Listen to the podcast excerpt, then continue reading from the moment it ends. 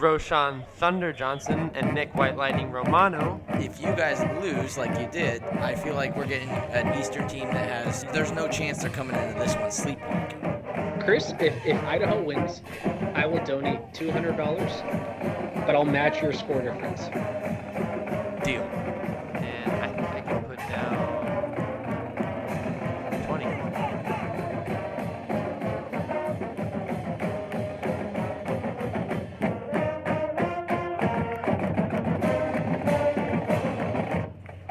Welcome back, Tribe from the North, Brave and Bold, to the official, unofficial podcast of your Idaho Vandals. I am your host, Chris, and with me, as always, we have TJ and Brian. What's up, guys? What's up, Vandals?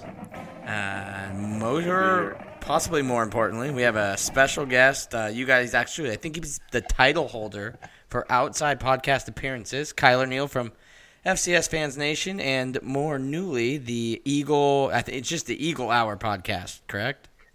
Uh, it, it's like the Eagles Power Hour, but I just pretty much call it Eagles Hour because I'm lazy.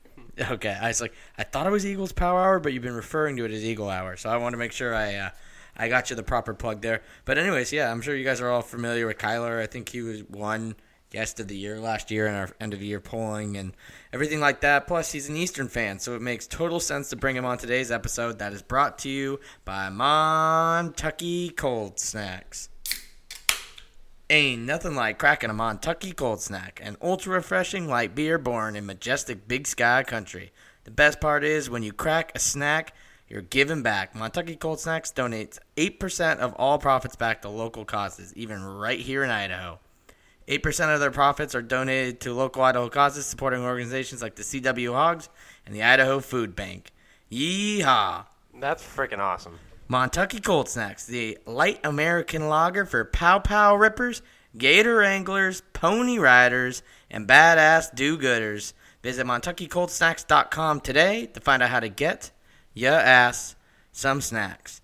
Uh, we're actually we got reading the Argonaut today. Nice. Well, not nice, not nice. Uh, I know Brian and Kyler, you guys were just on the uh, Big Sky Big Takes podcast that you guys all probably just listened to yesterday.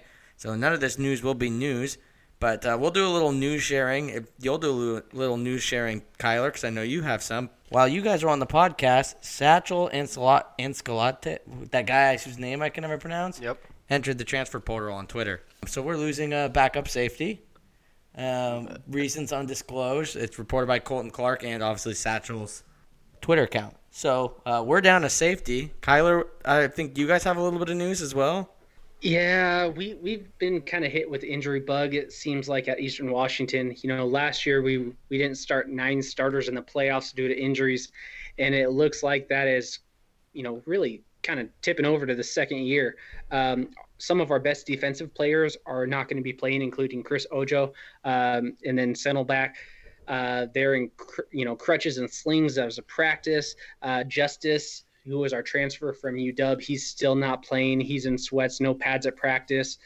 I don't think we're going to have about five of our typical defensive starters out, you know, versus, Mont- versus Idaho. So it's, it's it may be rough. Yeah, it's uh, weird to have news today like that that we've lost a, a lot of players between both of us. And Martin's not going to be happy. No, Martin's not going to be happy. I, I guess I don't have to remember his name anymore, so that's good news for all you guys out there. That we'll jump into around the bar now and discuss uh, our big. We, we did take the L against Wyoming, twenty-one to sixteen down in Laramie. Um, I know Kyler, you probably didn't see too much of this game. Speaking of, you had a game going on at the same time, but uh, feel free to hop in whenever you like in this discussion. Uh, but Brian, TJ, what did you guys kind of see from this game? I mean, I know a lot of people. Are, are moral victories a thing? Is this what this was? Was this a moral victory for the Vandals? Yeah, I, I think this game was um, an important game for every serious Vandal, and it's something that we needed. I think, as you know, looking at the schedule, it, it is an L coming up, but this is it's it's a big game for us. We really showed up to play. We made a lot of improvements. It wasn't something that we expected, that's for sure.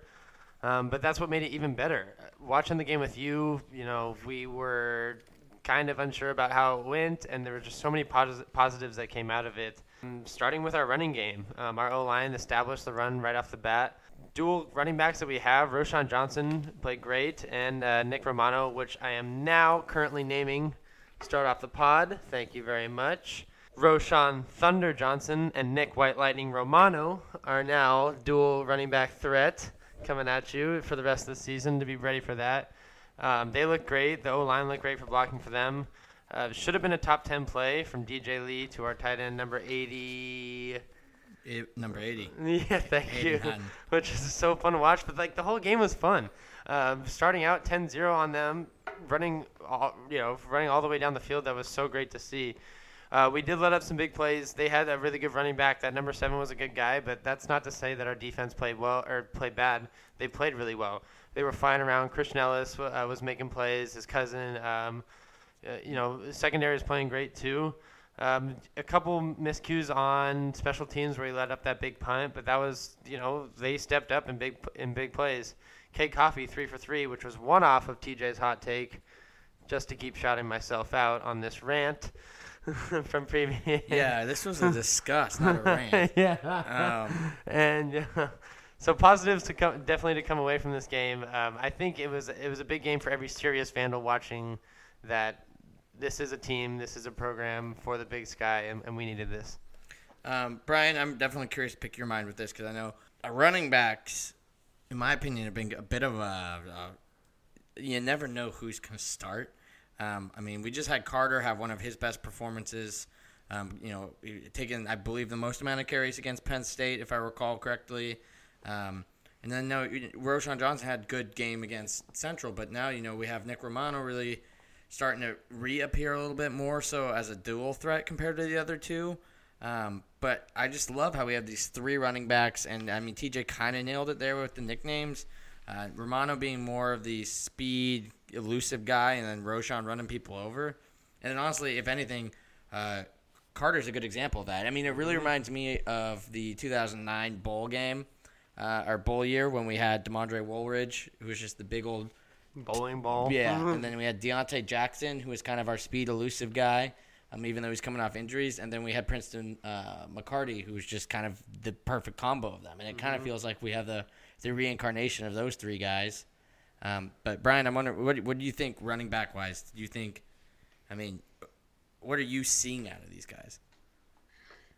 Yeah, so with the running back part, uh, Roshaun was the the only rusher we had who was able to pick up yards consistently. Um, Nick Romano had a 16. Nick Romano only had three rushes, so it's it's hard to to know exactly how to weigh his performance. He did look good, no question. Um, Andre Carter rushed eight times for 16 yards. He didn't really get anything going. Roshaun was 15 carries for 69 yards and a touchdown. That's a you know four and a half yard average, but his longest rush was was 15, so he's a little bit more steady. Uh, with the running backs, I mean, you know, I think you have to take positive news away from our running backs. Looked against Wyoming. Um, I have mixed feelings about the offense overall uh, because I do think our our inability to pass is going to make it hard against the better teams in the Big Sky, like Eastern Washington, which Kyler may get to in a little bit. Um, but you know, Idaho has been a pretty bad offensive team for a while, which means for us to succeed offensively, we need to chew clock um, and play the field position game. And you know, we definitely saw that we at least have some running backs who will help us there. Yeah, and I, I do think I mean looking at this game, you know, we we led 3-0 at the end of the first quarter. At one point we were up 10-0. Uh, and then going into halftime, we were only trailed by four, uh, with them scoring in the later half of the second half, uh, our second quarter there. And it was nice to kind of see Idaho still adjust a bit. I feel like in years previously, this would have been where Wyoming just made adjustments, would have put it on us at the end. I did think you kind of saw us wear and tear there at the end. Um, Brian, I believe you nailed it in your power rankings where you brought up that by the end of the game, Idaho's best play was uh, Wyoming's lack of um, being able to control themselves and getting themselves in holes with silly penalties and unnecessary roughness penalties that ended up being our biggest plays. Was it's third and what it, third and eleven. Let's hope they tackle a guy out of bounds and we get 15 yards and a first down. Uh, and it did seem like that's kind of how it went late in the game. But that being said, I was very proud of how Idaho there at the, the end of that game was able to actually somewhat put a drive together and really put themselves in winning position. Um, unfortunately, Cutrell Haywood has one literally in his hands and drops it, but yeah. um, that that's football. But I mean, we had the touchdown there. We still would have needed a two point conversion, but uh, you know, Cade Coffey put it in. uh, a field goal in. We still had time left on the clock. Unfortunately, our defense wasn't able to get a stop and get us the ball back. But still, as far as a competitive game, this was the easiest game to watch, in my opinion, since Montana State last Very year. enjoyable. Yeah. It was competitive all throughout.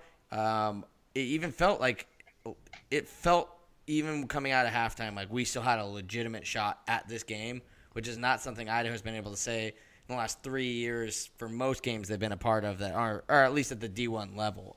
Right. And I think, you know, a little bit opposite of Brian, I really thought our offense played up to its potential fully. Um, to start off the game 10-0 with that running play that, that Roshaun had, you know, and, and drive all the way down the field, there was a couple of Jeff Cotton drops that would have put us right in place for, you know, a couple more points on the board.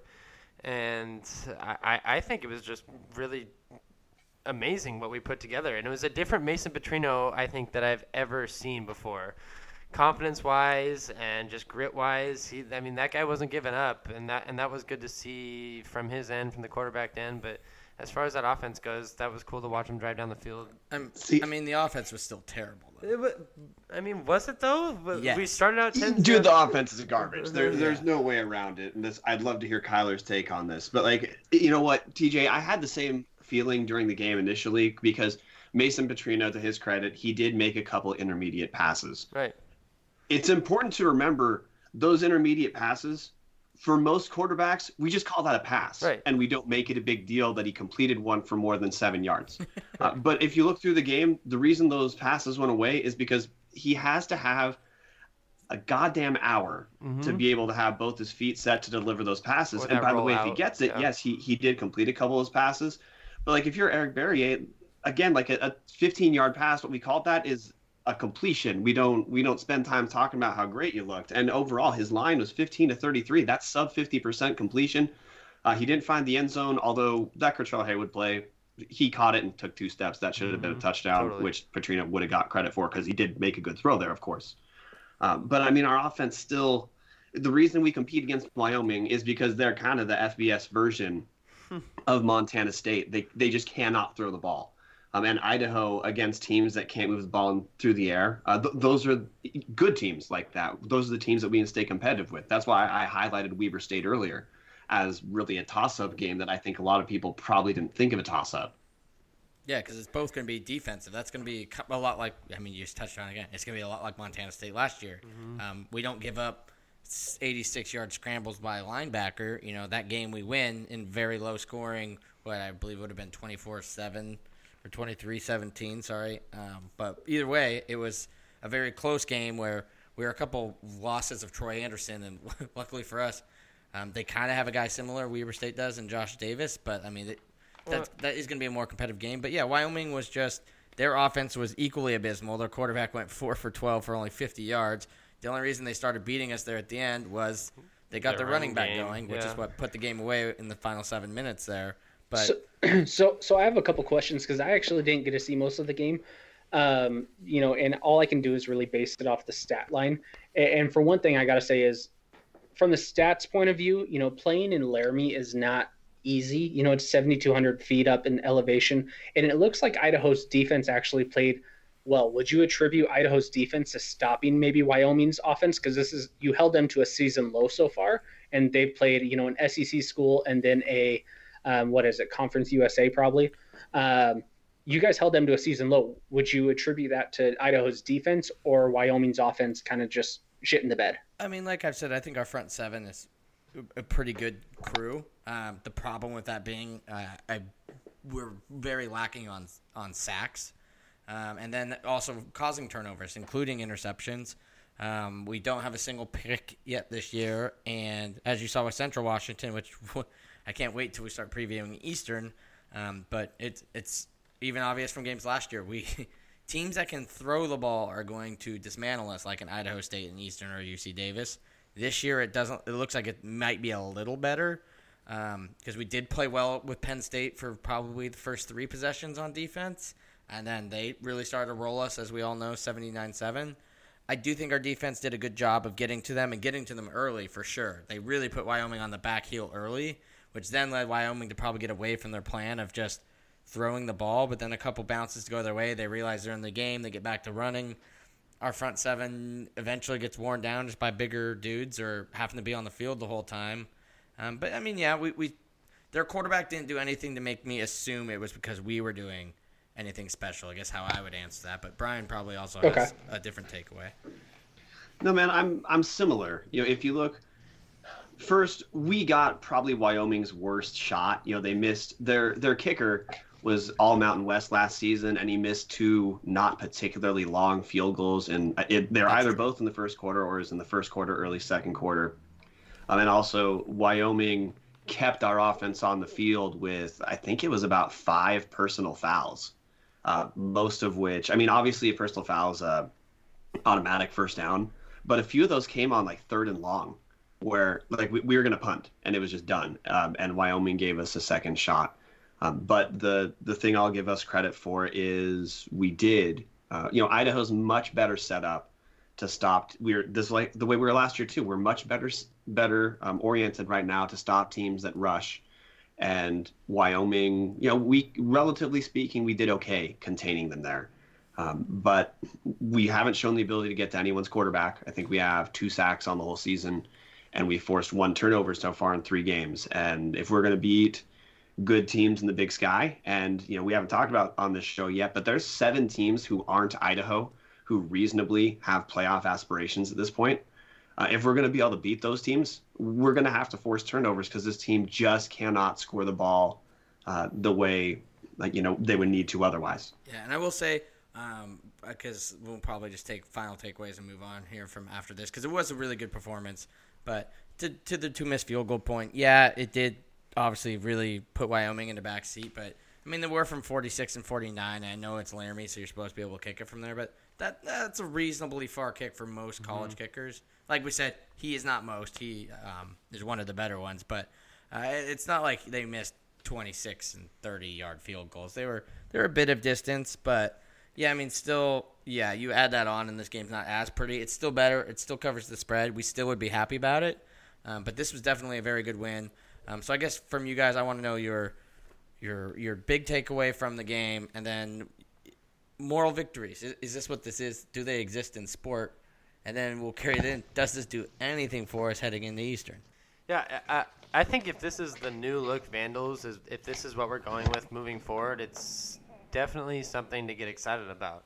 I think it was a it was a new, more demeanor, confidence on both offense and defense. And if we were talking about gameplay itself, you know, eating that clock, for example, we were looking at what the Eastern game started an hour before us, and by the time that Eastern finished that first half, we were done with the first half as well. So if that's what we're trying to do is eat up clock and make that a short game and, and make it close scoring, you know, we're definitely doing that. That's what we're doing the last couple games is trying to eat up that clock.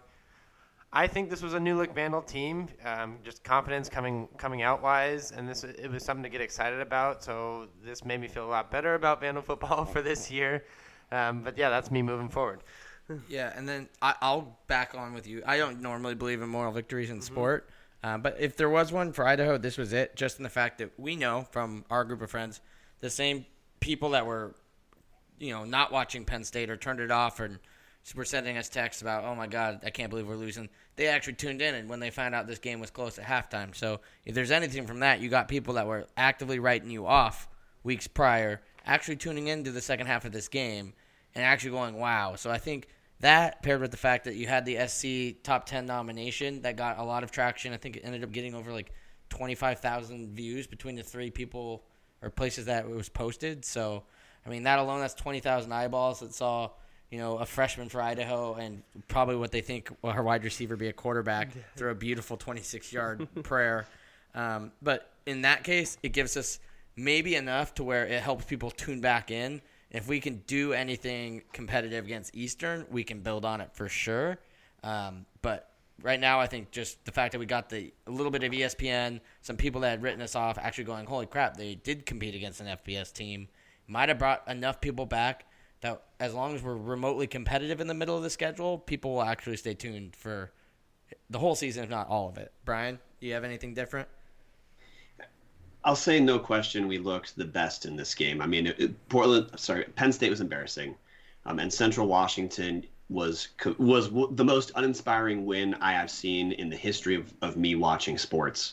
Um, so us looking us traveling to a solid Mountain West team, I, I, don't think Wyoming's as good right now as maybe they, they were hyped after their their first two wins. You know, they killed Texas State, but Texas State's a bad Sun Belt team. Um, I don't think Wyoming's as good is going to finish the year as good as the, as people feel like they are right now, but it was important for us to at least have a strong showing because I didn't think we'd have one yet, and we did have a strong showing on defense. Uh, this is just how our offense is going to be. Last year, we didn't we did not score more than 31 points against a Division One team. Um, I think we'll see something similar to that, which means our defense just has to be good. And uh, we did see that there are ways where this defense is probably better than it was last year. All right. Well, th- those are kind of our takeaways. I guess the one last one that TJ was trying to murmur at me the whole time. We love the broadcast guy. Oh, I don't. I don't remember his name. Maybe we'll throw it down in the description. Uh, but he was, he was very. Uh, you never put him on the Saturday night broadcast, but he was very entertaining compared to most ESPN three and ESPN Plus broadcasters. If you had a chance to listen to him, he was he, a, a, Vandal homer at yeah. an away field. It was awesome. Yeah, it was. Uh, he was loving us. That was great. Um, but moving on, we have number eighteen. Eastern Washington um, coming to the Kibbie Dome. For those of you that know, you should know Eastern Washington plays their games when they're at home in Cheney, Washington, on the Inferno there of Roos Field.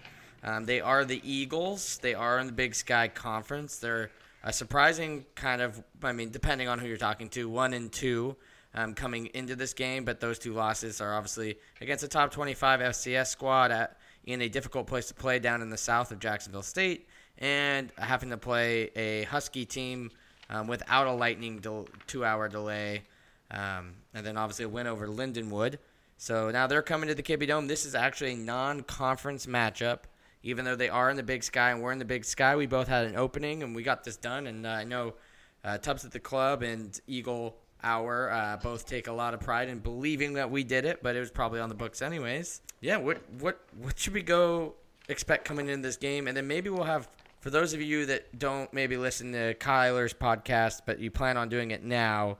Kyler, maybe explain to them what happened so they can have a little idea of what Eastern's mindset might be coming into this game because I think it's a little bit different than had they won last week. Yeah, I, I, would say, you know, for those of you who maybe didn't follow Eastern this last week or know exactly what happened, we went down to a top 15 team, Jacksonville State, on the road. You know, they play in Alabama. It's hot, it's humid. They had one of their most humid days. And we put a beating on them in the very first half. It was what? We had the lead 20, 28 to 7 um, everything we were doing, we were showing that we were the more dominant team. We just looked better overall.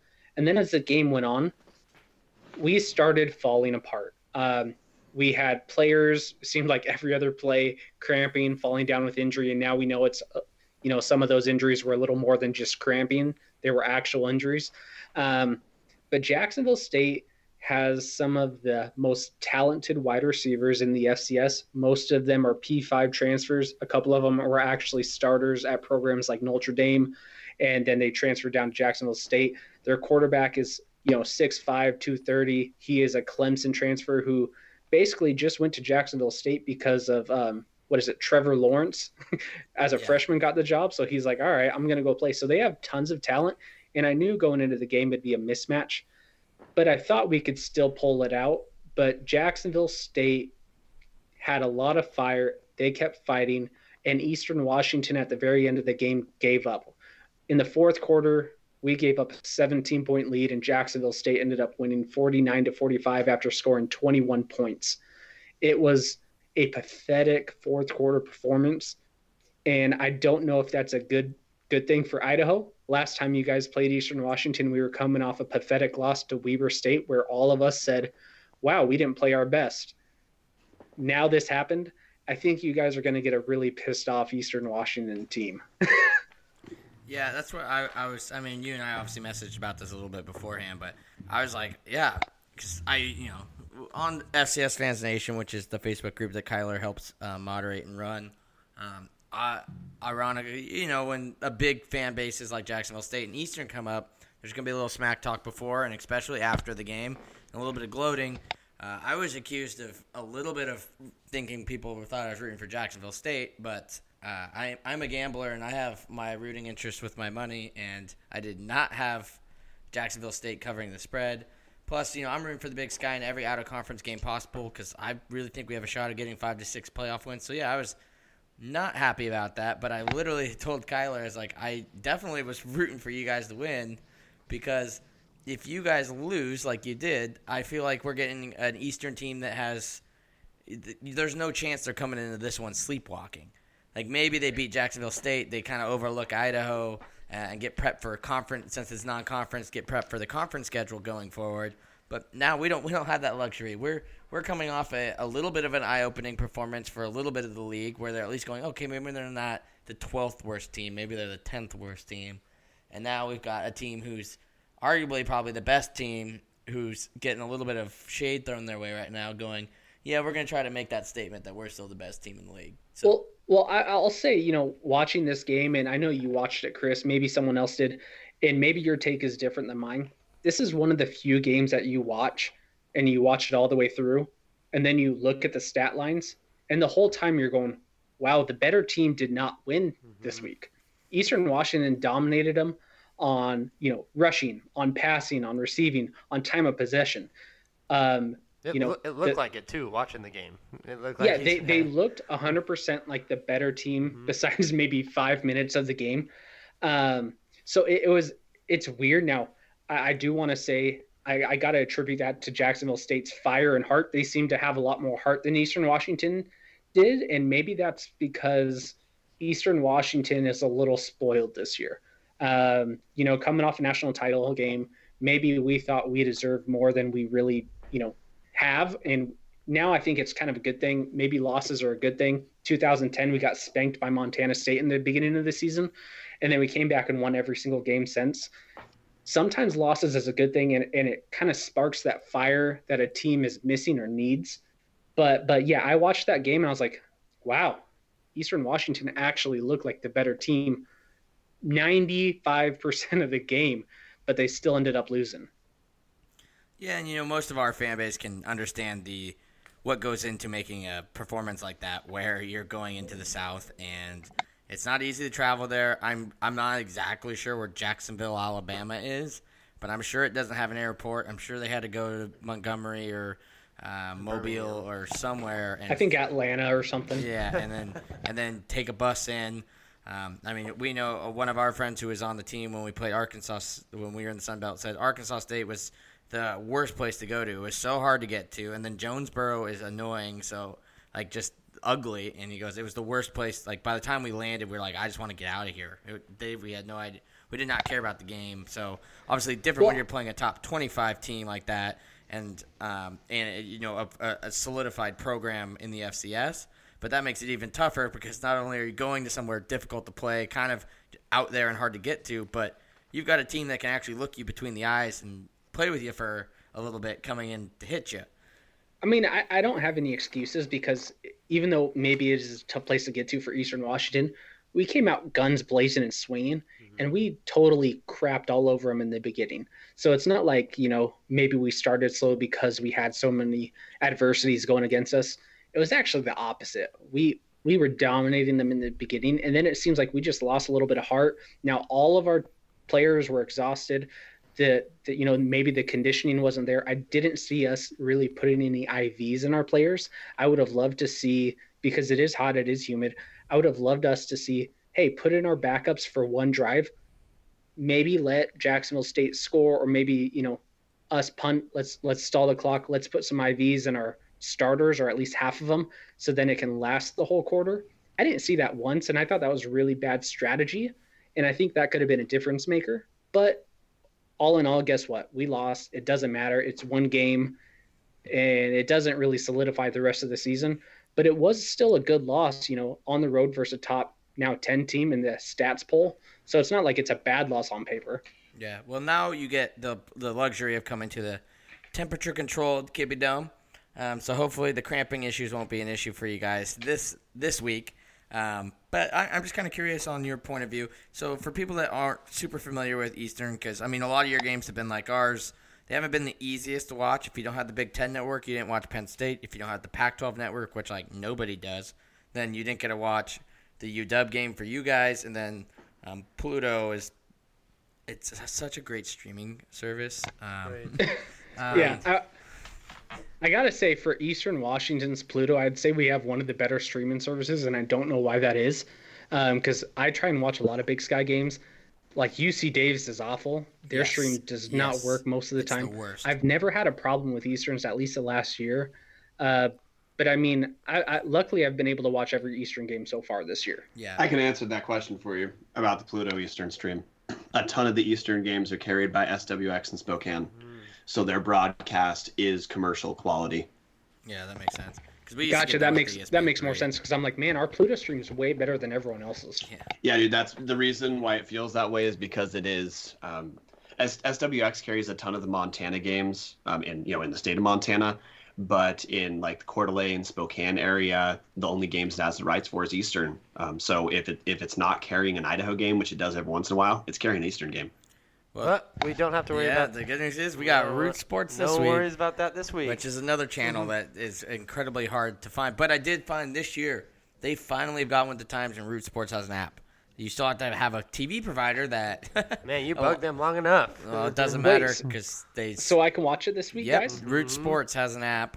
Um, your only issue is Kyler. Uh, who's your TV provider? I'm guessing it's. Uh, don't worry about it. I got logins for days. There we go. there you go. Then you'll be fine. Yes, you can watch it. Although, what what what are you looking to watch? What should Vandal fans be most concerned about, in in your opinion, for the Eagles coming in? I mean, I know who I would pick. Um, well, actually, there's a lot to pick from, but um, if you are a basic Vandal fan, what who are the guys who are going to pop off the page in the matchups that we should be worried about?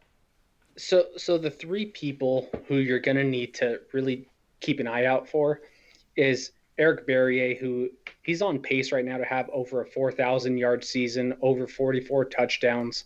He's on he's on pace to just literally be a Walter Payton Award finalist. Um, it's going to be one of the better seasons it seems like on paper on how he's starting off um, than really most of the Walter Payton Award win- winners have had the last five years. Um, so he's going to be a player to watch. He's the quarterback.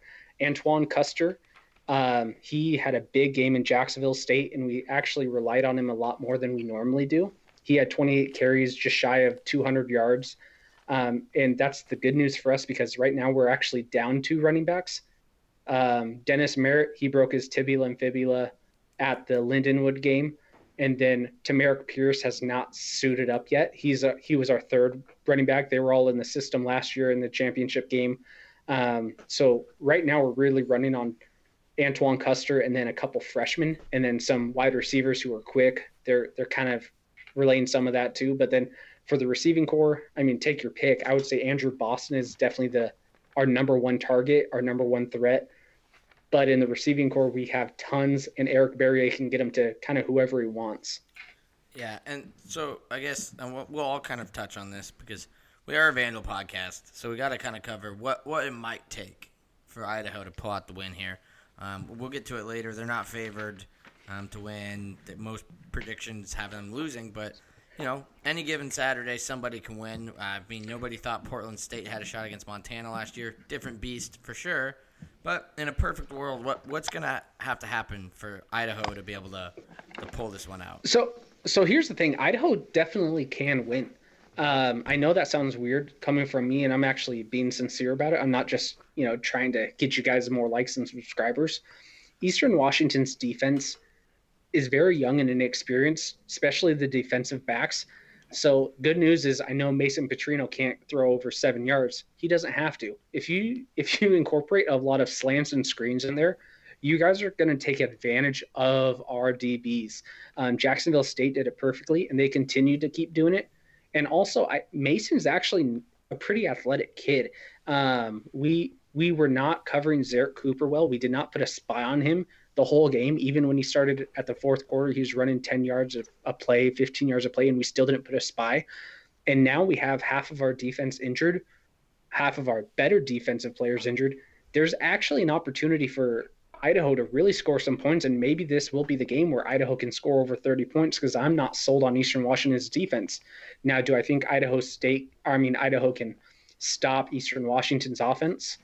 I'm gonna I'm gonna say no, but this you could potentially make this into a shootout just by doing slants and screens, which is perfect for a guy like Mason Petrino who does not have a big arm. Yeah, I think it's gonna have to be. I kind of agree with you there. I, I wish, obviously, I never wish injuries upon people, but I kind of wish like Boston and Dorton and those guys are the guys that were out or you were thin at at wide receiver because I think our defensive front. I know it doesn't show against Wyoming, I think they're a lot better served to stop a running team, as we've already covered, where Eric Barriere is not only going to be able to beat you with the ball, like throwing the ball, but let's say we start rushing only three and dropping um, eight back into coverage, then we're still screwed because Barriere can take off on you. Um, and yeah, we have luckily we have some athletic linebackers with Christian Elliss, um, but even Christian Elliss, uh, Trey Walker had a great game last week, but Trey Walker's a big guy. He's not going to be tracking down Barriere, I don't think, if Barriere decides he wants to tuck one and run. Um, yeah, we, we don't have a lot of size on our offensive playmakers. We rely a lot on speed, and we really have all decade. Um, good news is you probably don't have to worry about Dorton too much. He's our fourth string wide receiver. You know, he'll he'll get plays when people go out. The only reason why he got you know that big game against Linden was just because Andrew Boston didn't even suit up. So I mean, I guess that's good and bad news because if he's our fourth string receiver and he set, you know, an Eastern Washington record, then that means our other receivers are just as good, if not better. So that, maybe maybe that's not good news for you guys. Um, but yeah, you're, you're definitely going to have to give us a little bit of cushion, but not too much cushion. Um, you because we're not that big on receiving, we're not that big on running back. If you guys play a little more physical with us, but still respect our speed, you guys definitely have a chance. Yeah, I mean, I, am kind of curious what Brian and TJ had to think about this. I mean, obviously, I think it's going to come down to a, a bit of our running backs, but uh, I'm wondering, what do you guys, what do you guys think? TJ, do you want to start? Well, yeah, I'd just like to start out by saying thank you, Kyler. I don't, we didn't deserve that much praise from how we've been playing this season. I don't know what karma you got going on, or you know what. Well, what, I, am not, I'm not picking you guys to win. I'm just saying it's possible. That's okay. Well, we'll we'll take that. Um, I think a lot of it depends mainly on which Idaho team is going to show up this week. What the one from uh, like 1996, right? the one from 2000. Exactly. I mean, what I was going to compare was the team that showed up against Wyoming against the, all the teams that we showed up against last year, minus you know Montana State in a couple of those games. Um, but just mainly, what level are we going to play at? Are we going to let them walk into the dome and just lay down in front of them? Is this going to be one of these things where they score first and we just get the wind knocked out of us the whole game? Or even if they do score first, are we going to come back and fight back with them? Or are we going to go up by 10 and see what we can make out of it? I think that's going to be the biggest thing. And a lot of this is just going to come down to, you know, confidence of, of not only.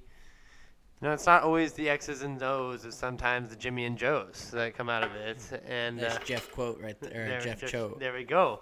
And uh, what Mason Petrino are we going to get? Uh, what Christian Elliss are we going to get? What type of plays are we going to run? And that's gonna, what's going to come down to whether it's going to make it close or a blowout for the Vandals is how we look just stepping into the Kibbie Dome ready to play on Saturday. So I think there's a couple stats worth looking at um, when we're comparing these two. Eric Barriere by himself has accounted for 1,041 yards this season the number's probably higher because in you know in college football we subtract yards for sacks, and he's been sacked ten times this year. But counting that, he's accounted for 1,041 yards. Idaho's total offense, every single thing combined, is 946 yards. That's pretty good. yeah, we're yeah yes. Every facet of our team is only 100 yards behind your quarterback, who's been sacked 10 times. Um, another stat: our Idaho, we've already talked about this. Idaho's a run dominant team. Right now, we're averaging 125 yards a game. Eastern, who is their offense is you know pretty balanced. We just talked about how Barriere is just you know killing everyone. Eastern rushes for 161 yards a game, which the thing they're not known for, they do better than us. Uh, you know the big, the concern for Idaho is this has to be an ugly game. They have to find a way to. They have to hope Eric Barriere can have some of the accuracy issues he had in the second half against Jacksonville State. Idaho's going to have to force turnovers, which we haven't done yet. Uh, because if we get down against Eastern, you know, we we've seen what this team looks like when the, when we have to press offensively because we just do not have the ability to do that. We don't have the quarterback to do that. We don't have the um, we don't have a dynamic enough offense to get down. Uh, so for us to stay close, our defense is going to have to to get some points, and we're going to have to have to make life difficult for for Eric Barriere specifically. He has been sacked ten times. That means he's vulnerable, but we haven't got to the quarterback that yet this year at all. Yeah, this game is. I am I'm so on board with pretty much what you, guys have said. It's Idaho's gonna have to score first. I think it's it's necessary. I think they hopefully I I don't know. Do we come out on defense first and try to stop them, um, or do we tr- like we did against Wyoming um, and Penn State? But it, like, do we? I just think we need to get the ball in the end zone, or at least a field goal or something, and then we're just gonna need lucky bounces. We're gonna have to do what we had against Wyoming, but finish, and that's make them feel like their heels are being dug in, and they're they're just wearing blows, body blows, the whole rest of the game. After we're up 10-0, it was Wyoming was just like, how are we gonna get back in this? Now they figured it out. We can't pass, but we can sure as heck run on them. I think. If we do that, maybe actually get some fumbles, maybe get a pick when they do try to throw it because they do have Barriere. They're not going to commit to the run like Wyoming did because Wyoming's quarterback honestly, Eric Barriere would start leaps and bounds over Wyoming's quarterback at, in, at Wyoming. So it, luckily, we don't have to worry about that. So we're gonna have to play our best defensive game in the backfield, which we haven't. We don't know what those guys look like. I mean, Central did a pretty good job of beating them.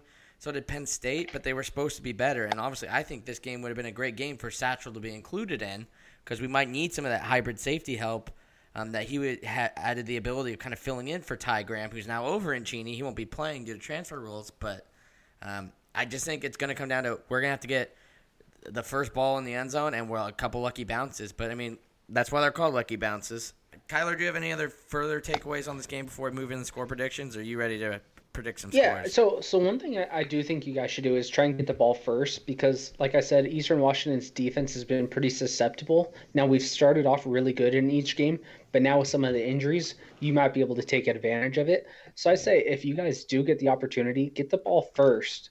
And what you guys want to do, talk to Petrino about this. You're going to want to do a play action with Jeff Cotton just running straight. Now, let Mason Petrino, I know he can't throw very far, just give him one opportunity to bomb it hmm. because my guess is our DBs will not be ready. And maybe there's that 50 50 chance you guys can actually make a throw over, you know, 35 yards, 40 yards. But I think that would catch us off guard. And I do think you have a really good opportunity to score first, especially with our really young and inexperienced DBs. And a couple of them are now injured. All right, so Kyler nailed it there first. First play of the game, bootleg by Colton or Mason. Well, the Colton's yikes. out to the right, then do a pass back to DJ Lee, who's then going to throw Let's it do 40 it. yards to Hayden Hatten. You got Paul Petrino's number, right? No, he, he, he didn't want to give it to Give it to me. me, yeah. Uh, all right, score predictions. Um, for those Eastern fans, because this would be a great time to bring it up, that were probably like, Eastern is not number 18, you idiot. Uh, we actually use the Versus Sports Simulator app that I'm sure you guys know all about from listening to Eagle Hour. Um, we, we realized there's a lot of flaws in the ranking because it's a computer ranking, um, but that's who we're using. so That's who we pick. That's why Eastern's a little a little lower than the, or I guess higher in the ranking, lower in the ranking. Yes, Steve Pugh says his stuff. I mean, it's if you're doing analytical tools, it's still more accurate than ESPN or Sagarin right now.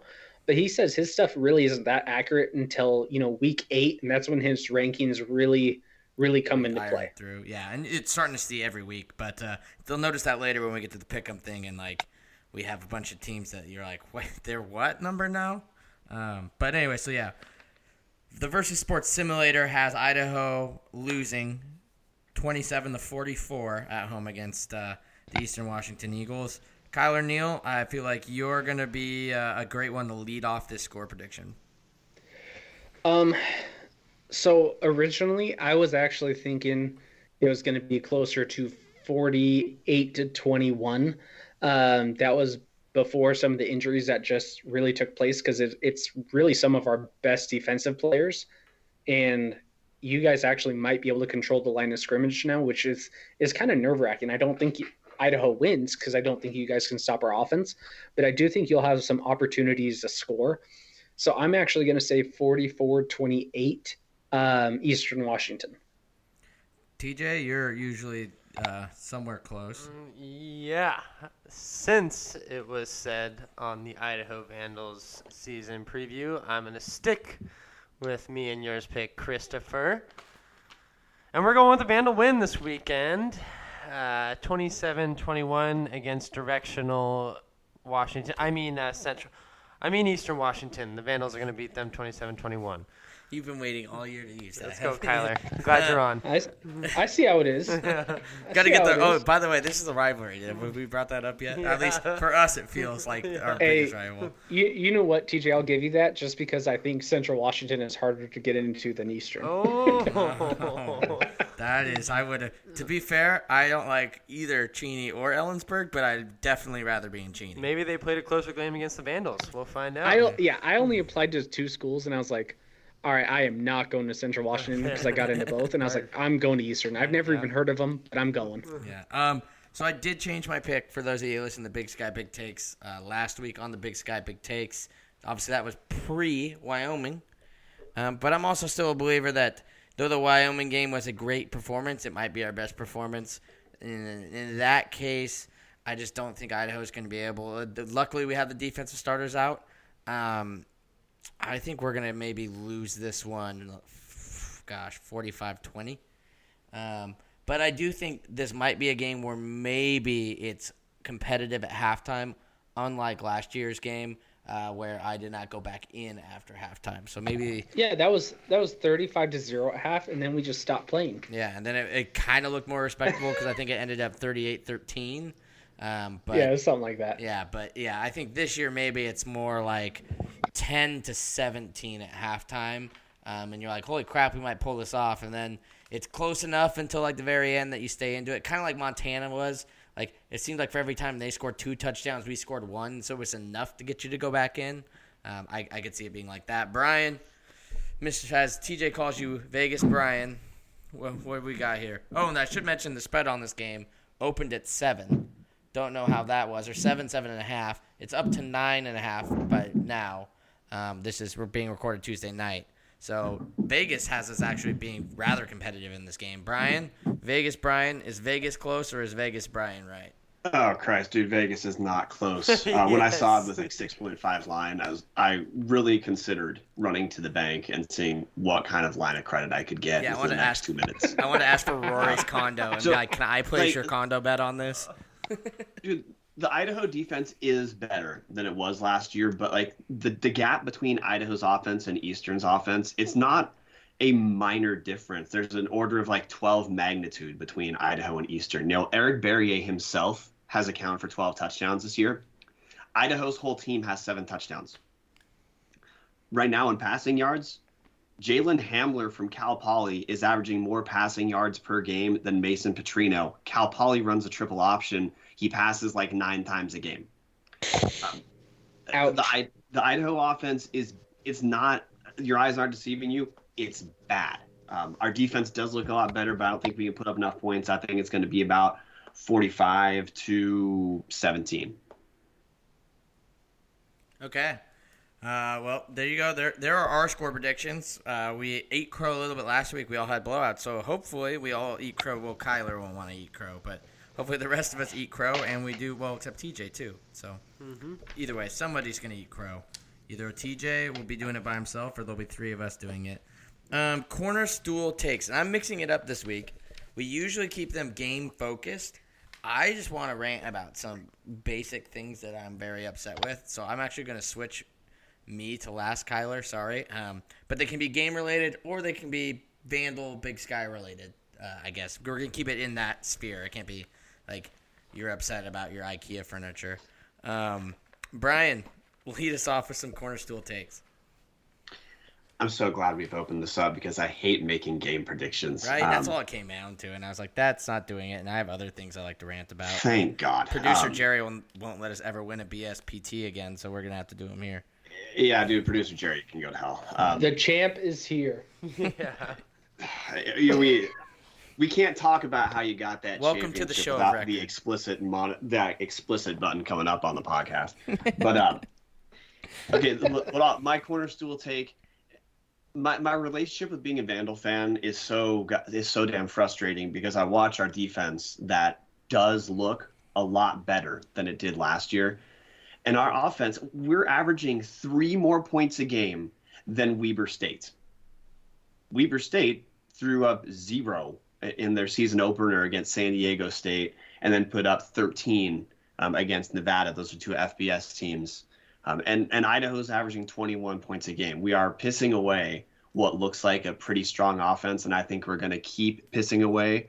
Uh, sorry, a pretty strong defense, and I think we're going to keep pissing away a pretty strong defense uh, with the with the the way our offense has been purposefully engineered, uh, which is frustrating because there's real talent on this Vandal team that is not being capitalized. I hope they prove me wrong. I always want the pl- want the players to do as well as they possibly can. I, I just don't think that I just don't think they're going to do it, and it, it kills me because we do have some talent. TJ, Well, since since uh, we're changing it up a little bit, I will start with my game one that I had ready, Okay. and then I will go with the one after. Uh, Nick Romano, 20-yard screen touchdown run pass. One play, hot take Tej. Look out for that. Um, second cornerstone take. Uh, I will go undefeated in the Big Sky Pick'em this week to tie you guys, whatever you guys get wrong. That's a hot take. There we go. Thank you, Brian. oh man, uh, Kyler, you're usually pretty good at stuff like this, and you're the king of facts. Uh, hit us with some. I guess can there be facts in a corner in a corner stool take? I guess we'll know. I mean, this will end up being a fact, but it's not a fact right now. I guess that is Um, what. Yeah, that is what it is. You're proving something to be a future fact. Eric Barriere continues to build his Walter Payton resume as he throws for four touchdowns and rushes for one. Uh, my corner school corner stool take Vandal social media. How is it that Tubbs at the Club and Barstool Sports have to make the Sports Center top ten nominations that get recognized? Where is Vandal football tweeting this stuff or the U of I Vandals? Some I know. Even even Eagles Power Hour tweeted it. Yeah, mm-hmm. yeah, and like I'm looking at other stuff. Like Casey just posted a video of like NAU big game this week, and they've got a hype up video already out on Tuesday. We still don't have any kind of hype video for the season. I haven't seen the stadium intro thing. Throw some stuff on YouTube. It's super easy. You can pay me like minimum wage. I'll do it for you in my spare time, and I barely have any of that.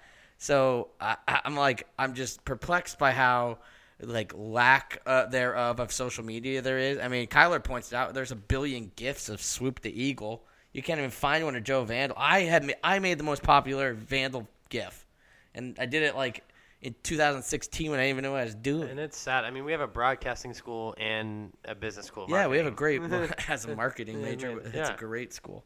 Um, so that stuff pisses me off. And noon kickoffs. I hate noon kickoffs.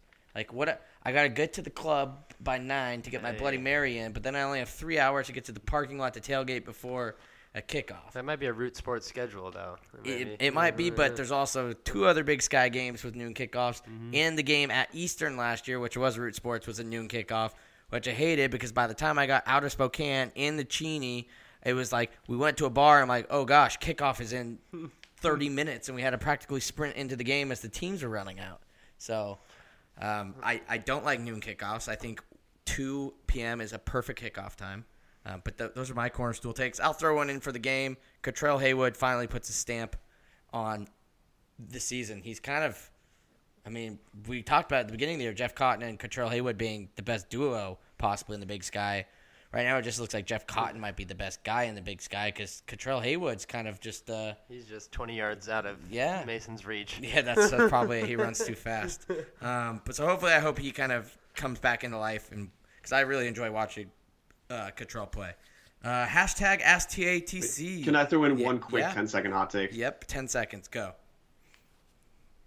If Paul Petrino has any faith in Colton Richardson, please redshirt him this year.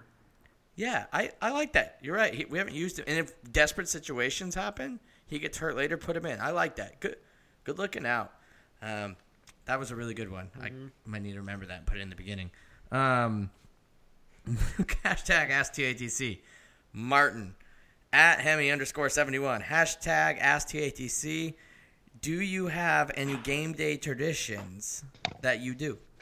Uh, I know I do, and I, I it's pretty obvious. I always, and I just kind of talked about it with noon kickoffs.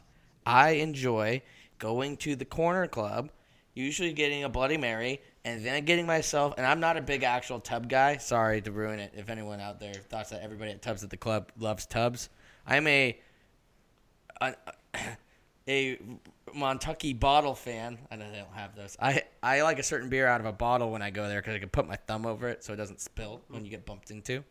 But I like to get that. Then I get my little stamp on my hand, and I love taking the fun bus to the Kibbie Dome, um, and then hanging out with a couple alumni from our fraternity uh, that still go to just about every game and have a really fun tailgate. So those are my kind of game day traditions. Uh, and then obviously singing the fight song when Martin, you and your crew roll around all throughout the parking lot and chug beers out of tubas and stuff. TJ?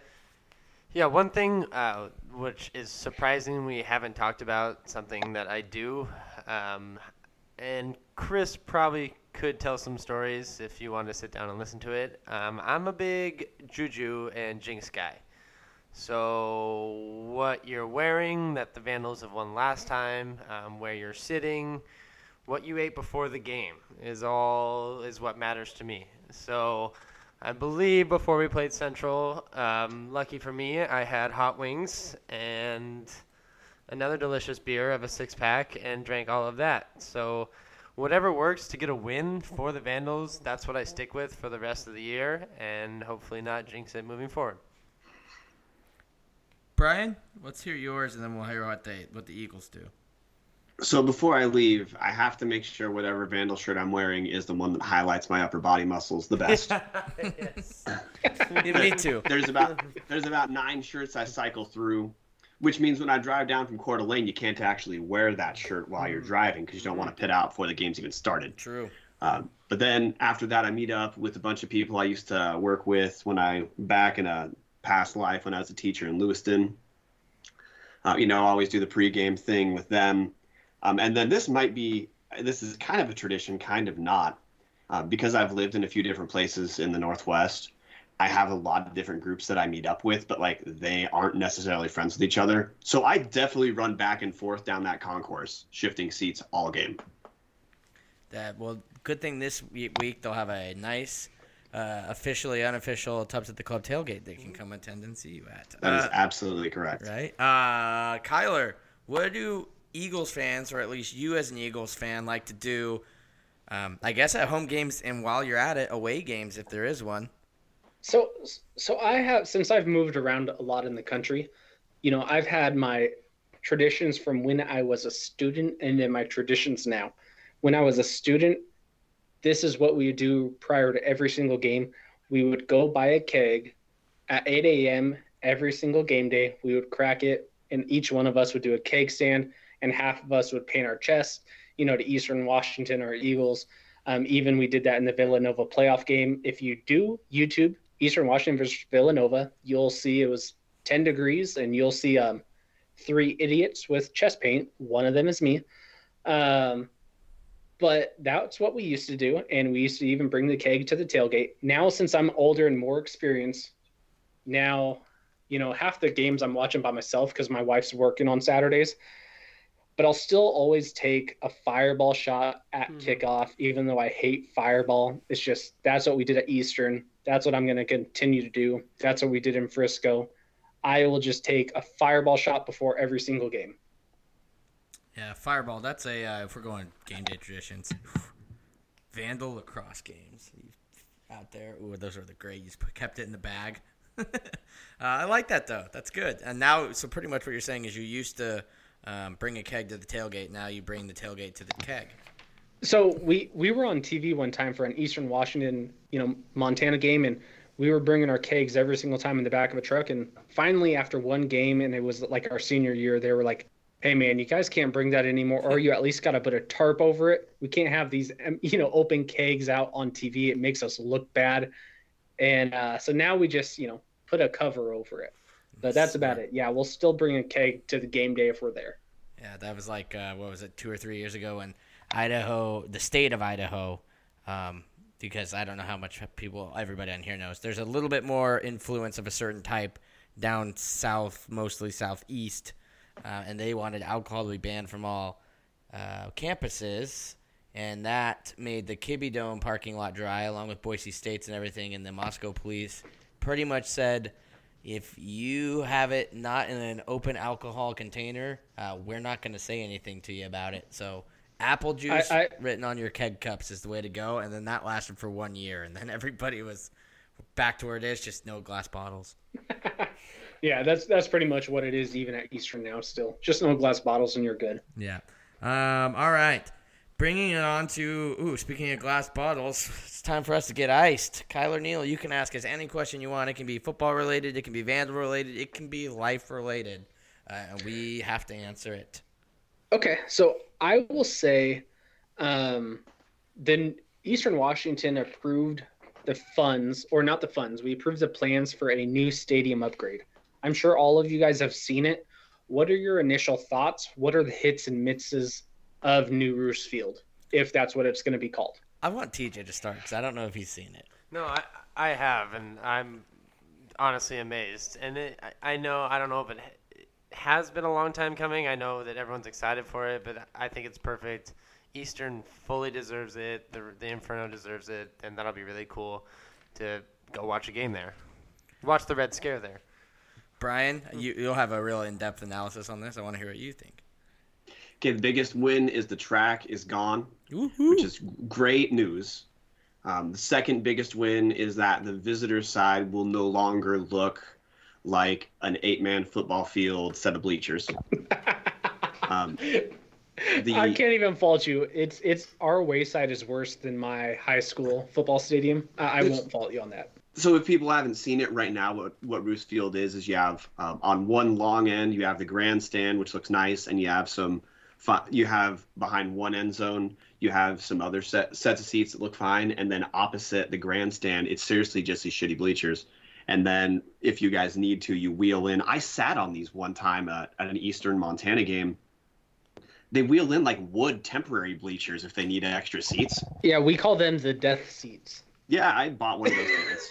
Um, yeah, definitely bought one of those tickets. Uh, what the new field will be is now the downside is you guys do lose those seats behind one of the end zones, uh, but you make up for those seats by the visitor side being much better looking. And you know, overall aesthetically, it's a big improvement.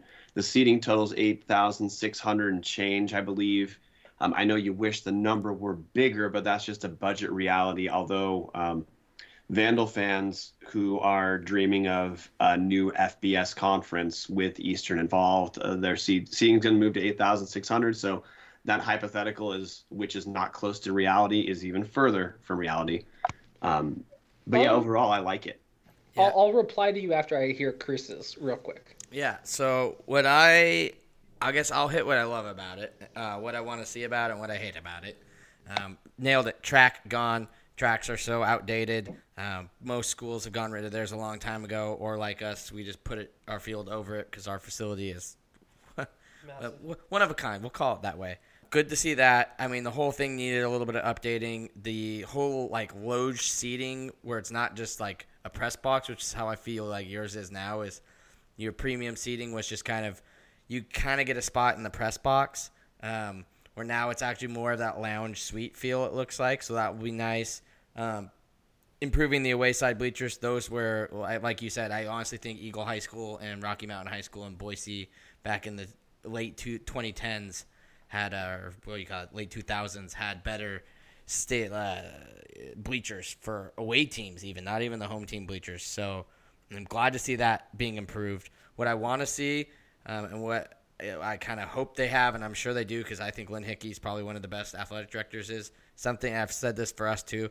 When Montana State's done, I want a 20 year plan. I want to see how they said, "Here's this is phase one.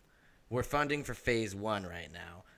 Phase two is this. Phase three is this. And here's our timetables that we want done 20, 30 years out. Because I know the goal is that stadium is built to eventually be closed into a horseshoe. Um, and then hopefully, eventually, I'm guessing something like Weber or Montana State and have kind of an athletic house or football offices or kind of exactly like what Boise State has, something down there that, that can close off that other bit of the end zone. but this stadium is more of a foundation to grow upon. But I want to see what the plan is for that to grow upon. The things I absolutely think were a huge miss when I saw both Eastern and Idaho have to walk through the parking lot, I believe over a grass hill to get into the locker rooms, what looked like the basketball facility, probably another 150, 200 yards away from the stadium. That's so bush league. It was so incredible to me that that still exists in Division One football. Um, so that I really wish they would have put game day locker rooms at least in the in the stadium. Um, because I thought that was really weird and honestly kind of dangerous that players are just out in the parking lot. If a game was ever rowdy or it's Montana playing or you know hopefully Idaho someday, the fact that fans could maybe um, with a little bit more covertness being in a parking lot, um, stab them, do, yeah, or throw something at them, or I don't know, um, trip Paul Petrino, something. Um, I that part I don't like. I think for game day they should have game day locker rooms in the stadium, which is something they'll probably have the ability to build into now. They actually have like yeah. a a like a girth of the of the stadium. Um, and yeah, I, and yeah, I want you can finish your point. No, no. So I agree with everything you guys said. I, I definitely the biggest hits are you know the suites now that even they have Eagle suites. It's kind of like wings that come out. The track was an eyesore. I'm glad they're moving that. The wayside was an eyesore. I'm glad that's looking to be fixed. My guess is once we have the actual, we're selling out the stadium as in terms of we're selling 10,000 tickets a game on a majority of our games, but that's not butts and seats. What Lynn Hickey said is once we're actually turning away people, we can easily close off that bowl for really cheap. It'd be like $3 million. And then if we add just a couple million more, it looks like we could have some, you know, potential locker rooms under one of the end zones. But I love the ability that they they left the end zones both sides open with the the ease to close them if we ever do get the opportunity to bring more fans. Like Brian, you were saying potentially FBS conference one day. If we ever get the fan base to have fifteen thousand, you know, fans in the stadium, there is the demand, or once there's a demand, it's very feasible to close it off for pretty cheap. So that's that's the good news. Um, I'm just glad we're finally not going to have the worst stadium in the FCS, or at least the Big Sky. Dude, there's another piece of good news you didn't hit, and I didn't hit either you guys made the brilliant choice to keep the red field, which I know people bitch about it, but that that red field has the Inferno has been brilliant marketing for Eastern. It's it's yeah, we'll never change that. I know a lot of people hate it. We love it, and honestly, it's it's a marketable thing, like you just said. We, we will never get rid of it. Sorry, Idaho fans. Hey, Idaho's going to get black turf here soon. We're really going to bring a new definition to blacking out the dome. You just wait. I see. would love that, actually. I think black turf would look sick. That's what I really want black turf with red end zones. Yeah. But I'll settle with red. I'm thinking gold end zones with the white lines, but uh, another whole oh, corner stool take. I'll save that one for a different date. Um, I will actually say, I will be willing to say this. If. Um, I know you, on your podcast you were telling people to donate even if it's as little as five dollars. I will actually because I want Eastern to be good and I believe in this rivalry being a thing. I will donate the score differential um, of Eastern beating Idaho, and if Idaho actually pulls off this win to help smooth that over for you, I'll donate hundred dollars to your guys' stadium project. So whoever right, that well, was you know that what? called me out on Facebook, uh, there you go. Chris, if if Idaho wins, I will donate two hundred dollars but I'll match your score difference. Deal. Even though I already donated 400 for the, you know, thing and I and I have a monthly plan set up too. So I'm going to be in debt. My wife's going to hate me. She's probably going to leave me. But hey, Eastern Washington's going to get a better stadium. Hey, the ICCU arena could use a little donating too. I'm just saying. The good news is if your wife listens to this podcast, she'll learn about that. Yeah, yeah and why it's worth the. I am not telling her about this podcast. You said she works on Saturdays. She wouldn't know the score. You know? yeah, exactly. Yeah. Anyways, moving into the Big Sky pick'em, so TJ can hear about how his hot take or corner stool take is going to fall apart immediately. Although, ironically. Uh, Brian, Chris, Brian, I'm speaking to myself in third person. Myself, Brian, and TJ actually all tied at 10 and 2 last week. Uh, I will say asterisk because I refused to pick Boise State, and so obviously um, I probably would have gone 11 and 1, but I didn't, and that was a choice I made. So I went 10 and 2. Everybody else did as well. That brings the total standings. TJ still in last place at 31 and, and 5. Brian and I are still tied at 33 and 3. Uh, we are going to have Kyler Pickham with us since he is a uh, very you know useful source for FCS knowledge, especially Big Sky knowledge. Um, and we might tell you how we did next week, but he obviously won't be adding up to the total standings here. Um, we're starting off with Monmouth versus number 15 Montana. TJ, you are in last place, so you start, and then we'll go Brian, myself, and we'll have Kyler end. Yeah, we caught the end of this Monmouth uh, versus U Albany game We did. on The Saturday, Great which, Danes made it a thing. which was which was actually fun to watch. Um, but I'm gonna stick with the Big Sky and go with the Grizz. Montana's going to pick up their third Division One win in non-conference play. They're going to be the tie. They're going to be one of the best positioned Big Sky teams to make the playoffs at large. Montana rolls. Yeah. Mo- oh, yeah. I oh, was is it my turn or yours? Yeah, I'm gonna go first. Or, you know, before you, we'll have you close us out as a guest. Yeah, outsiders last. Yeah. My bad. My bad. Okay. uh, Monmouth is, I think, a possible trap game for Montana since most people don't think to realize that they're actually pretty good. Um, but uh, I do think Montana at Wagriz is a little difficult for a team from uh, the the Jersey area to pull off. So, So I'm I've taking heard. the Grizz.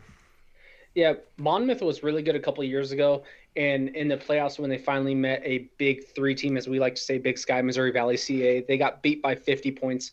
So that's basically saying Monmouth is equivalent to our Northern Colorado-ish.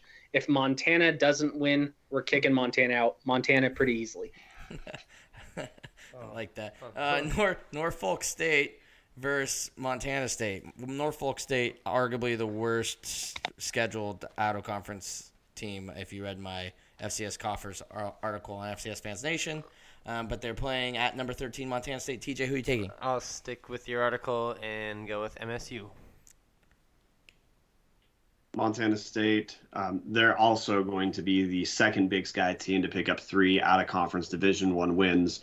They're going to be the best positioned team for a not for an at-large playoff bid. Uh, Montana State wins, but um, you do need to watch their quarterback. Casey Bauman's looked pretty bad so far this year.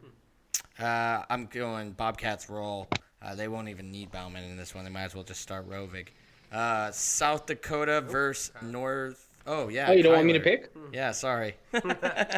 Norfolk State has yet to give up a passing TD, and they may continue this trend against Montana State, whose offense is still struggling. The good news is Montana State does not need a passing TD to beat Norfolk. Norfolk is one of the what 20 bottom teams in the FCS. Montana State rolls. Yep. South Dakota, the Coyotes playing Northern Colorado in Greeley. Uh, yeah, I think I think South Dakota has been under a lot of flack for the losses they had this year, but I still think they're better than Northern Colorado. I'm gonna go with South Dakota. DJ is right because anybody is better than North Col- Northern Colorado right now.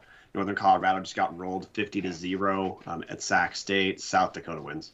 I really want to pick Northern Colorado because I don't think they're that bad, but Jacob Knipp is a shell of himself. South Dakota. Um, well, you said Jacob Knipp. He actually got injured last game. It doesn't look like he's going to play this game. This is going to be a game for who's the worst in the Big Three conferences, and unfortunately, it's going to be Northern Colorado is the worst. South Dakota wins. All right. Uh, the pesky Bengals down in Pocatello go to number 12 Northern Iowa. I'm picking Northern Iowa over I screwed up ISU. Northern Iowa. That was a good one, TJ. Northern Iowa wins. It's Vandal. A point for Vandal fans to watch is uh, Gunnar Amos, an Idaho transfer, might get some playing time there because Idaho State starter Matt Struck uh, missed almost all their last game after a pretty hard hit. Idaho State gets killed. Northern Iowa rolls. Yeah, the the 13th best quarterback in the conference, Gunnar Amos, um, will not be able to do anything against Northern Iowa. I, Northern Iowa rolls. Northern Iowa consistently goes one and one with the Big Sky every single year. As they typically play two teams. They just rolled Southern Utah. Um, I think what week two. My guess is, yeah, they're still going to roll Idaho State. I don't have any faith in that team. Northern Iowa still wins. Uh, Eastern Oregon, who is less than a D1 program. I don't know where they are in the rest. of the NAIA. team. They are NAIA, so they're oh boy. First Portland State. Well, yeah, it's great scheduling by Portland State to have them and Simon Fraser in the same year. I'm gonna go with Portland State. Portland State, interesting thing to watch. I drafted two of their guys on my Big Sky Big Takes fantasy team, but that's the only interesting part of this game. Portland State wins. Mm-hmm, mm-hmm. Uh, I also agree, Vikings for sure. And that stupid Boise State fan with the Vikings are just vandals mm-hmm. with boats. God, read a book. I thought that was cute. yeah. Freshman year, we had a kid from Eastern Oregon who was a starter on that football team. He tried to transfer to Eastern Washington as a walk on. He did not even come close to making the team. Portland State's going to roll Eastern Oregon. Uh, Southern Utah traveling to number two South Dakota State. Jackrabbits. Yeah, South Dakota State State wins. South so, so Southern Utah should feel pretty good. They had a big win against Stephen F. Austin in like the the number two pillow fight of the year. number one is going to be November fourth, I believe. Idaho State versus North Colorado. Uh, but right now, South Dakota State wins this. Yeah, rabbits. Yeah, South Dakota State's battling some injuries with their quarterback. Their new quarterback does not look very good. That being said, Southern Utah as a whole does not look good. South Dakota will roll them. Uh, the uh, Hornets of Sacramento State, and uh, what I'm assuming is a bit of a rival-ish type of game going to FBS Fresno State. There's not a lot of ground between those two. Um, I hope they don't. Fresno State does not do what they did to Idaho last year to Sac State. Um, I'm sticking with Fresno State in this game for the win. Sac State's looked real good so far. Fresno State's going to win. Yeah, I still have yet to, I believe, pick an FCS team to beat an FBS team this year. I'm saving it for one that's possible. This one's not. Yeah, I like Troy Taylor a lot. He's the reason why Gage Gubrud became the stud he was. Um, unfortunately, Fresno is going to beat Sacramento State pretty bad. All right, which takes us into the FCS Fans Nation Pick'em Challenge. Woot woot. Uh, I did add Kyler into the where we where he did last week and where he would be in our standings if he was a Vandal competing for that tub of tub tokens. So the week three results, uh, I had five points, which was not good. Um, but Kyler did have four. Not a good week for you. Uh, I think we Nope. all kind of got beat on the Jacksonville State game, um, which TJ ironically picked on here differently than he did in the FCS Fans Nation. Uh, but he did get six points. So TJ, you did win last week. Um, so you'll get to pick last this week. Um, and then Brian, uh, we don't have a score calculated for you. Uh, week four standings. Um, Mitch Hopkins and TJ Hopkins are tied at 24. Uh, Kyler would be in that nice, comfy second uh, place with uh, 23. Uh, that does, though, put me in third place with 20. Connor Lindstrom is hot on my heels with 18, and Jamie Hill made a big stride forward last week and picked up some points to get to 16. So um, everybody's within eight points, so that's pretty exciting. You can easily make that in one week. All right, so week four, we're going Brian, then Kyler, then Chris, then TJ and picks. Uh, Duquesne versus Dayton. Going Duquesne. Yeah, I'm the picker of all these, and I know you guys have trolled my picks a lot recently. I thought Guess Lawrence what, Chris? you didn't do very good last week, and that's because my picks were legit. Um, Du- Duquesne's gonna roll Dayton. Uh, I did do better than you, though. I also think Duquesne's going to be Dayton, though. Ooh, follow the leader. Dayton Flyers coming in this week. Let's go. Uh, this one was, I'm not going to lie, this one was really tough to pick. And TJ did say before we started this, this was his, he thought this was the hardest week so far. Uh, my Rhode Island Rams, which are one of my top five FCS teams that aren't the Idaho Vandals, um, in terms of who I root for, is playing New Hampshire, um, who's usually a playoff contender. Man, this is tough. These are and Sagarin has these guys is pretty damn close to even. I'm going to go with the alphabetical New Hampshire. I love Yeah. alphabetical picks. This is the battle of the zero win teams that I like to throw in there sometimes. Um, New Hampshire actually has a lot of losses to their starters. I'm going with Rhode Island on the on the road. All right. I am actually going with New Hampshire, although I really want Rhode Island to win. I think, uh, as both winless teams, I think Rhode Island's played a lot tougher teams and has zero wins, and I think they're a better team. Um, they should have been a better team with some of those wins. I'm going to go with Rhode Island. Uh, I actually would have thought that this would be game of the week, so we might have like two awesome. We always have awesome games. Uh, but UC Davis number four is going to number one North Dakota State in Fargo. UC Davis has had a couple disappointing games this year. Um, they're still good, of course, but they're not going to beat North Dakota State. So go Bison. Yeah, if you just look at rankings, this does look like the game of the week. But from what I've seen with North Dakota State and from what I've seen with UC Davis, I actually do not think this is going to be a very close game compared to the rest on the schedule. I think North Dakota State is going to beat down them pretty bad. Uh, Dan Hawkins, I still think is the best coach in the FCS, so I'm going to put my faith in him right now. And I actually am taking UC Davis. I might actually either seal my fate in this pick'em challenge, or I'll go because I'm going for the total ship. This is a pick you got to make to hopefully all those NDSUers miss, and you can get some points. So I'm taking the Aggies. I think the Bison lose to the Big Sky later in this year, and I'm going with NDSU this week. I like the, the forced Yeah. um, anticipation. Thanks. Uh, Incarnate Word versus Sam Houston State. Sam Houston State. I mean, we saw a peak incarnate word last year, and they got killed by Montana State in the playoffs. Yeah, t- take Sam Houston. Yes, Sam Houston State is just coming off kind of an ugly loss to Northern, you know, North Dakota again. Um, I just don't think Sam Houston State's going to lose twice in a row, especially the Incarnate Word. I do think it will be close though, but I will go Sam Houston State. Yeah, I'm going Bearcats. I dub on the other side. All right. Uh, the Lumberjacks of Northern Arizona also have a tough game against number 25 Illinois State. Oh man, that's a tough one for me. I I saw uh, Northern Arizona play a little bit. Their offense looks good. Uh, this is a little bit of an upset. I'll take Northern Arizona. Yeah, like I really don't believe the pick that I'm going to do, and it's opposite from the one that I submitted. But I, these are two teams in the past years that have been hit and miss. We don't know which teams are going to show up. I'm actually going to go with Northern Arizona on this one. We'll see. Yeah, I'm taking the Lumberjacks as well.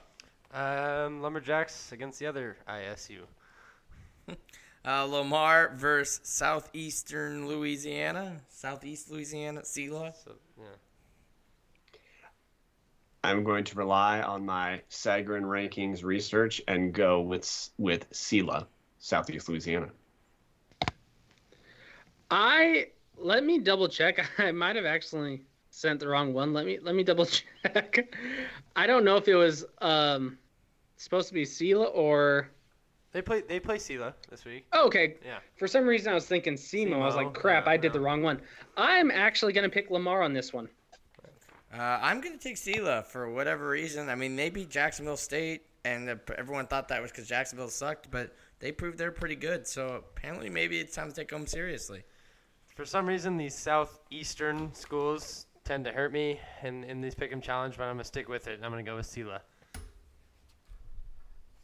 Uh, next up, we have Alabama A&M versus Samford. Samford. Yeah, I'm actually going Alabama A&M. Samford looks awful since Devlin Hodges left. Uh, I think Alabama A&M looks really bad too, but this is gonna be a pick 'em. Who knows? But I'll, I'll take Alabama A&M. Yeah, I really wanted to take A&M, but uh, I'm going Samford. I'll take the proven commodities. I'm going A A and M at home. All right, that takes us to game of the week. Number 11, Villanova, who I believe took it to Samford week zero, right? That was that matchup? Um, They took it to Colgate. I Colgate, think. that's right. And then Samford played Youngstown. Um, number 11, Villanova versus number 3, Towson and the Little Flacco. I am going to go with Towson. Towson's the, again, Sa- Sagan ranking, rankings, number 101. That puts them above Georgia Southern of the Sun Belt, who Idaho Vandals will know. Towson. Towson, as of today, lost their number one weapon for a season-ending injury. He is their best playmaker. I'm actually going to go 3 0 Villanova with the upset. Little Flacco got hurt? No, no, his his number one playmaker I- that he throws to. It's their number one athlete. He, if you look at like the total stats from the NCAA stats page, he is listed as the number one athlete playmaker. Yeah, see, my point being, as long as they have Little Flacco, Towson rules. I love Little Flacco. Um, I just All right. yeah, I think Towson's had just such It's their year. I'm like yeah it. big wins this year. Obviously, we're hopefully we don't eat dirt picking this. I'm gonna go with Towson. They're like well. the Eastern of last year. They're just like slowly keep improving, improving, and then That's where you need a soundboard. Ooh. Ooh, we're working on that. Um, but yeah, uh, I want to usually ask what FCS game are you watching this week, but I feel like it's, it's the the and yet to be named rivalry. We've had some points made on why it, some of the names preferred are bad, but the old Governor's Cup. Uh, but any other games anyone's keeping an eye on this weekend other than Eastern Idaho? No, I'm only paying attention to the best FCS rivalry west of the Rockies. That is the hashtag Red Scare, hashtag Gold Cold War, hashtag Harvest Cup, hashtag We don't have a freaking name yet. Yeah. Uh, I love how you said that because that might actually sadly be true. West of the Rockies. That way too. uh, other Idaho, Idaho State. That's a good one. We need to use that. Uh, uh, yeah, I'm just watching that game. Otherwise, I'm I'm out this week. I'm I'm tailgating and everything like that. So I'll just be watching this one. Yeah, I'm tailgating, but I'm I'm paying attention to the Montana schools. I just I think it's going to be interesting the way the Big Sky has seriously seven teams. That's Montana, Montana State, Eastern, UC Davis, Weber, Northern Arizona, and Sac State. All of them likely feel they should be playoff teams at this point. Um, but Montana, Montana State are going to enter conference play with three wins each, likely. None of the others are going to have that. Eastern's going to have at best one D1 win. Weber's going to have one D1 win. It's going to make the conference season so so damn interesting week to week. And you're always checking on your guy, Chris Dan Hawkins. You gotta be watching out for that this That's week. true. Actually, yeah. Who am I kidding? We got UC Davis, NDSU, Villanova, Towson, and we were we're trying to get a TV at the tailgate. So we'll we'll, have, we'll be. Plus the club's got games. Um. After you, sir. Yes, get your wet wet naps out. It is time for TJ's Wing Corner. And uh, we got a special wing corner this week because we will be in Moscow. Don't squint too much because you love this segment, Chris. Um, Chris and I will be eating wings at the Ale House on Friday. And if it's okay with you, I'd like to ask if we could put up a poll of how many wings TJ will eat in one sitting. Sold. I love it. Yep, thank you, Kyler. awesome. So if you go to the Ale House, uh, there's options for wings. Brian, don't comment yet. You you you you'll, yours are for after. Um, so you can get one pound, two and a half pounds, or five pounds. I like to split the two and a half pounds. That's what Chris and I will be sitting down to eat on Friday evening before Moscow versus Pullman High. Um, I make them naked, no sauce on them. Um, Is that just like a chicken nugget? no, that's a that's a chicken wing that's bone in. Thank you very much. Uh, I there's sauces one, two, three, and five. Five if you're daring. That's four. Four is there's no option. Um, five is the hottest, so I usually do five, two, and Huckleberry barbecue is what I go for. Um, any wings dipped in those sauces are amazing. Um, I usually get them extra crispy, but there's a great crisp to them, bone in. But yes, that'll be TJ's Wing Corner uh, for this week because you'll see me at Ale House, and I think I can put down 20. I'll keep track. Maybe we'll. I don't know. Facebook. I don't know. No, we're not gonna do anything. Uh, all right. It's your segment. Now what? Um, thank you. Hopefully, I can eat a wing with Brian this weekend. Okay. Uh, perfect. Wing wings for the Tubs of the Club team, which brings us to dun, dun, dun, closing the bar on this long podcast, but rather entertaining. It's always fun when we have Kyler on. Um, speaking of that, Kyler, let the people out there know what you got going on in your life and how they can find you, because you have a lot going on. Yeah, I am. Uh, I run FCS Fans Nation. If you guys didn't know that already, um, but I also am a part of the Big Sky Podcast Network with the Eagles Hour. Um, then also, it seems like every other Tuesday I'll be kind of on some ESPN radio shows on local FCS markets, which is kind of cool. You know, we're going to do a pick 'em breakthrough. Um, but you can find me on Twitter at Eagles Hour. That is the easiest way, or you know, probably Kyler underscore Neil. I actually don't know what my Twitter is. It's something like that, but you can find me. Just go look at Tubs of the Club, and you'll see some idiot named Kyler Neal trolling them somehow. So Yeah, usually. Uh, TJ, what do you got going on in your life? You will see me this weekend in Moscow if you're up there. That's true. Um, it, hopefully, I get a couple. Hey, are you that guy from Tubs of the Club? Um, but It doesn't happen. Don't Yeah. worry. Uh, look, look for us. look, look for us under the Montucky flag tailgating. Yeah, uh, which we do have, um, which I'll cover here in a second. But uh, Brian, what do you got going on? Working on the Big Sky uh, newsletter for montana-mint.com. And as always, the power rankings we have published on tubstheclub.com every Monday, provided we can get them out, which we have so far. Otherwise, find me on Twitter at Brian Marceau. That's M A R C E A U.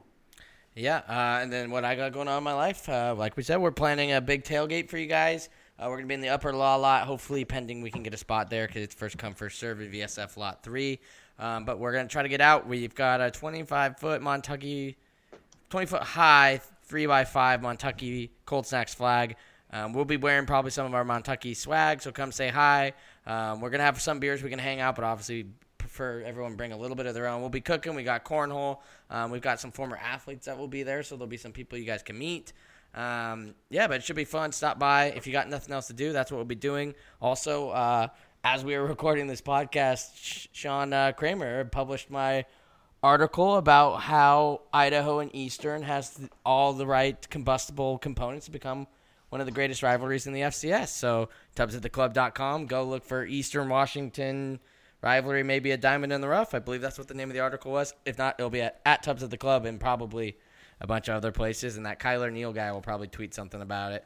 Um, make sure you follow us at Big Sky Podcast because, as Kyler touched on, we're also a part of the Big Sky Podcast Networks. Make sure you get all of our um, developments that happen throughout the season uh, and any content that's provided by the Big Sky Podcast Network. Uh, I want to thank everybody for listening. Next week, we have the Northern Colorado Bears, who hopefully uh, are going to be as lowly as we're expecting them to be, and hopefully, uh, FCS Fans Nation will be nothing but, but cricket chimes come Sunday. All right, it's time for the best band in all the land, the Sound of Idaho, to play us out. Go Vandals. Go Vandy. Go Vandals. Go Eaves.